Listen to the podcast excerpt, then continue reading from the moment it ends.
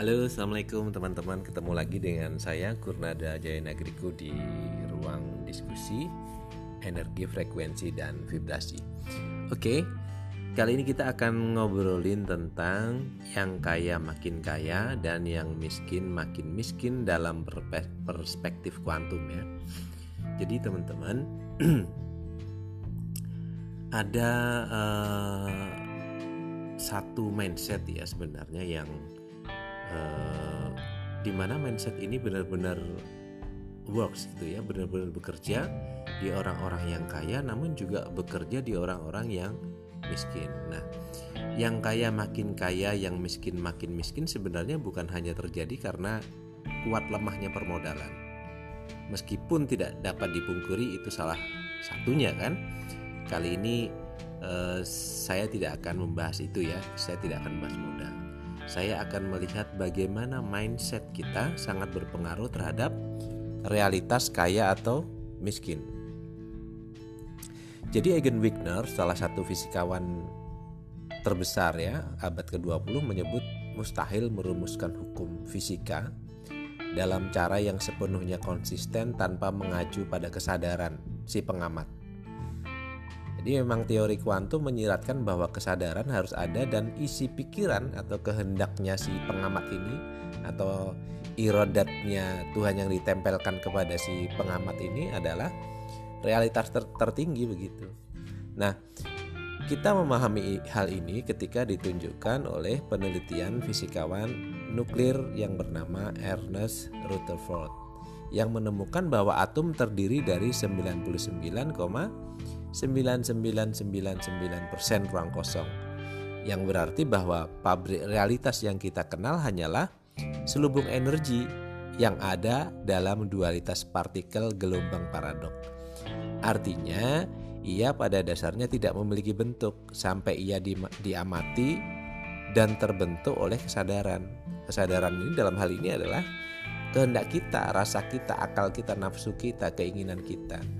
Nah, fenomena paradoks yang eh, dikenal luas dalam komunitas fisika kuantum yang telah diamati dalam berbagai eksperimen yang dilakukan di university riset terkemuka eh, di dunia ini ya beberapa riset di universitas ter terkemuka di dunia ini biasa disebut sebagai di observe effect. Artinya bahwa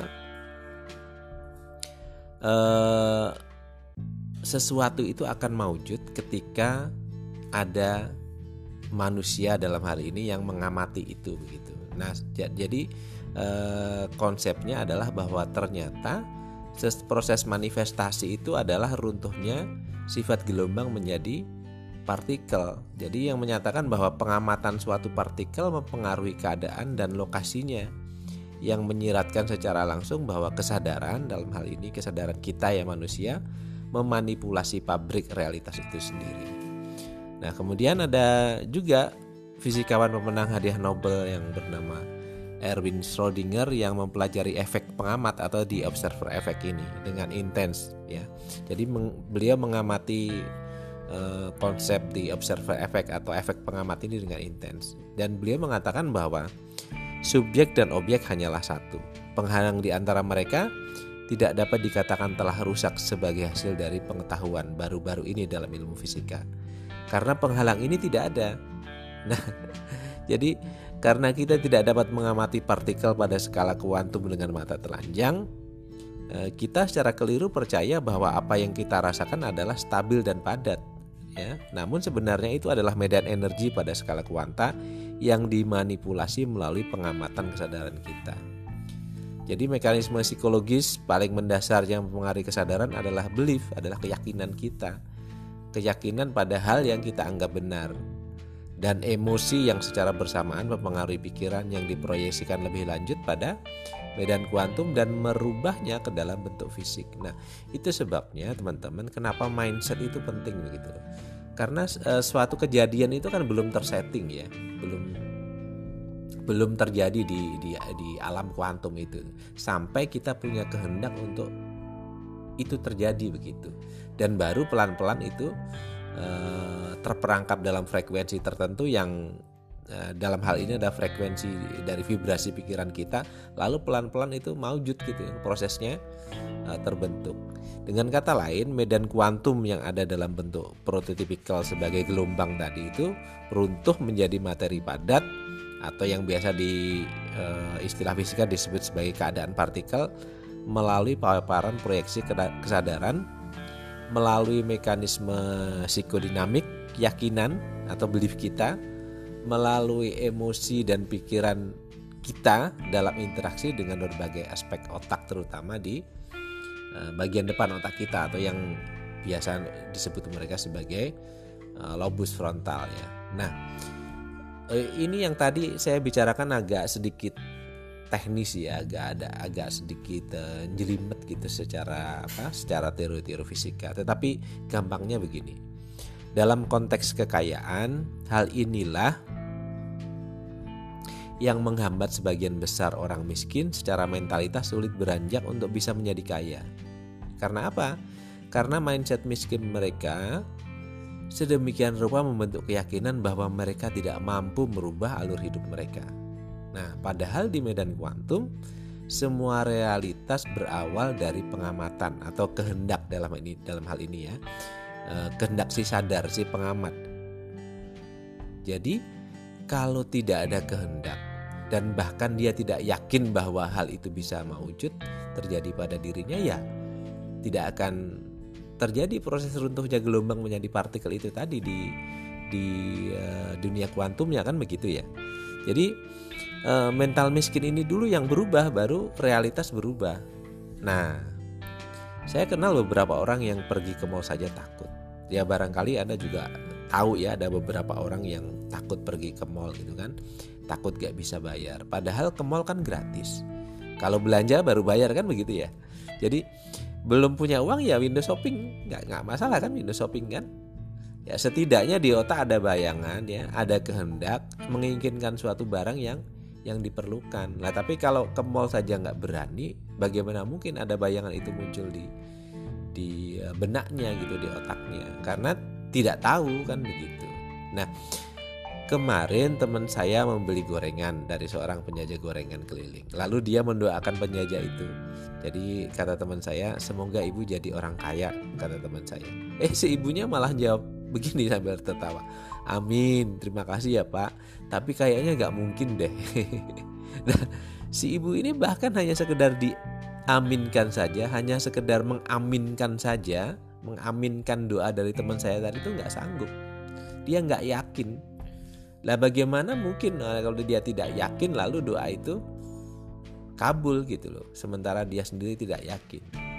Saya lupa ya, kalau nggak salah saya pernah baca ada eksperimen sosial di mana pengemis dipersilakan untuk mengambil sendiri uang 2 ribuan, 5 ribuan, 10 ribuan, 20 ribuan, 50 ribuan dan 100 ribuan yang ada di tangan seseorang. Ternyata ada yang hanya mengambil 2000, ada yang 5000 ya, ada yang mengambil 20000 dan tidak ada yang berani ngambil 50000 dan 100000. Jadi terlepas dari apa pun alasan masing-masing pengemis mengapa mengambil uang dengan nominal tertentu, ya di situlah batasan kelayakan dari diri mereka masing-masing terhadap uang tersebut begitu. Nah, batasan-batasan yang tercipta di benak mereka itulah sebenarnya yang membatasi perubahan kesejahteraan mereka sendiri. Itu sebabnya saya sering mengatakan bahwa mental miskin itu jauh lebih susah dirubah dari kemiskinan itu sendiri. Nah, sampai di sini barangkali kita mulai paham ya, mengapa pendidikan itu merupakan salah satu faktor yang bisa mengubah kemiskinan. Anda benar. Karena pendidikan secara perlahan merubah mindset, merubah pemahaman, menimbulkan kehendak baru yang berbeda dari sebelumnya. Ya, betul begitu teman-teman ya. Setelah uh, Anda tahu kan Anda punya keinginan baru. Lah kalau tidak tahu yang pengetahuan yang lama-lama saja jadi yang diinginkan juga hal-hal yang lama gitu loh. Nah itu pentingnya pendidikan salah satu yang bisa merubah kemiskinan itu karena faktor itu salah satunya ya dari sisi mindset. Oke, saya tidak akan menjelaskan mengapa orang kaya semakin kaya dan yang miskin semakin miskin. Dengan membalik logika berpikir yang telah saya uh, sampaikan tadi, saya percaya Anda tahu mengapa orang kaya semakin kaya. inti, benar ya intinya ada di mindset Anda sekali lagi benar intinya ada di mindset di belief di keyakinan apa yang dianggap benar di pikiran di rasa di kehendak di merasa layak dalam diri mereka nah kalau kita bawa ke ranah spiritual inilah yang uh, dinamakan sebagai atau algoritmanya algoritma Tuhan untuk ini itu yang biasanya kita sering sebut-sebut itu seperti ini. Aku sebagaimana sangka hambaku padaku. Begitu ya? Nah ini algoritma ini. Algoritma itu artinya rumus artinya hukum hukum alam. Aku sebagaimana sangka hambaku pak padaku. Jadi algoritma ini bekerja secara objektif. Hukum alam ini bekerja secara objektif pada siapa pun yang meyakini dan mengimaninya. Nah, batasan hukum alam ini hanya satu, yakni algoritma jais. Jadi algoritma aku sebagaimana sangka hamba kepadaku yang membatasi adalah algoritma jais. Jaisnya itu atau bahasa kitanya itu adalah anomali ya. Jadi Tuhan itu punya kehendak bebas. Dia tidak terikat bahkan dengan hukum-hukumnya. Kalau Tuhan terikat dengan hukumnya berarti nggak kuasa dong. Jadi Tuhan berhak merubah apa saja dan kita menyebutnya sebagai anomali kalau di dalam eh, bahasa agama saya disebut sebagai sifat jaisnya Allah taala. Nah, jais adalah hak prerogatif dari dari Tuhan dari Allah.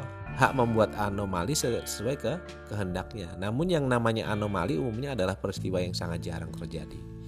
Sehingga dalam mengatur semesta Tuhan membuat algoritma yang secara umum bekerja secara konstan dan konsisten. Salah satu algoritma itu adalah aku sebagaimana sangka hambaku padaku. Jadi tidak heran guru saya pernah berkata seperti ini. Orang yang kenal Tuhannya hidupnya tidak akan sengsara. Nah, dalam konteks ini menjadi jelas, mengenal Tuhan berarti mengenal sifat-sifatnya, mengenal algoritma-algoritma ciptaannya, mematuhi dan menjalaninya dengan iman, dengan ilmu dengan keyakinan karena kita mengetahui bahwa ada aturan-aturan atau algoritma-algoritma yang sudah diciptakan Tuhan untuk mengatur semesta kita ini. Begitu ya teman-teman ya. Jadi intinya kita mulai mengerti bahwa ternyata mindset itu itu e, bekerjanya di hukum alam itu kalau kita hubungan dengan mekanisme fisika kuantum itu menjadi sangat jelas sekali. Bahwa ternyata di dunia kuantum kalau tidak ada pengamatan, kalau tidak ada kehendak dari seseorang, itu si sifat gelombang tadi tidak akan berubah menjadi partikel atau dengan kata lain eh, proses manifestasi atau perwujudan itu muncul karena ada kehendak kita, ada niat kita, ada keinginan kita yang dalam hal ini sebenarnya adalah iradatnya Allah ditempelkan kepada kepada kita. Oke teman-teman ini cukup panjang ya materi ini ya. Dan uh, mudah-mudahan ini bisa membantu teman-teman apa merubah mindset atau menambah wawasan atau barangkali bisa bercerita nanti pada orang lain kenapa sih kok kok kok bisa begitu gitu agak uh, teknis dan ilmiah sedikit lah ya saya agak susah menyeder, menyederhanakan lagi bahasanya. Dan mudah-mudahan ini tidak membuat anda tambah pusing. Dan mudah-mudahan uh, ini bermanfaat buat anda buat kita semua. Dan yang paling penting juga buat saya juga ya bahwa ternyata mindset itu penting. Oke sampai di sini teman-teman. Mudah-mudahan kita nanti ketemu lagi di materi berikutnya yang jauh lebih menarik daripada ini. Terima kasih. Assalamualaikum warahmatullahi wabarakatuh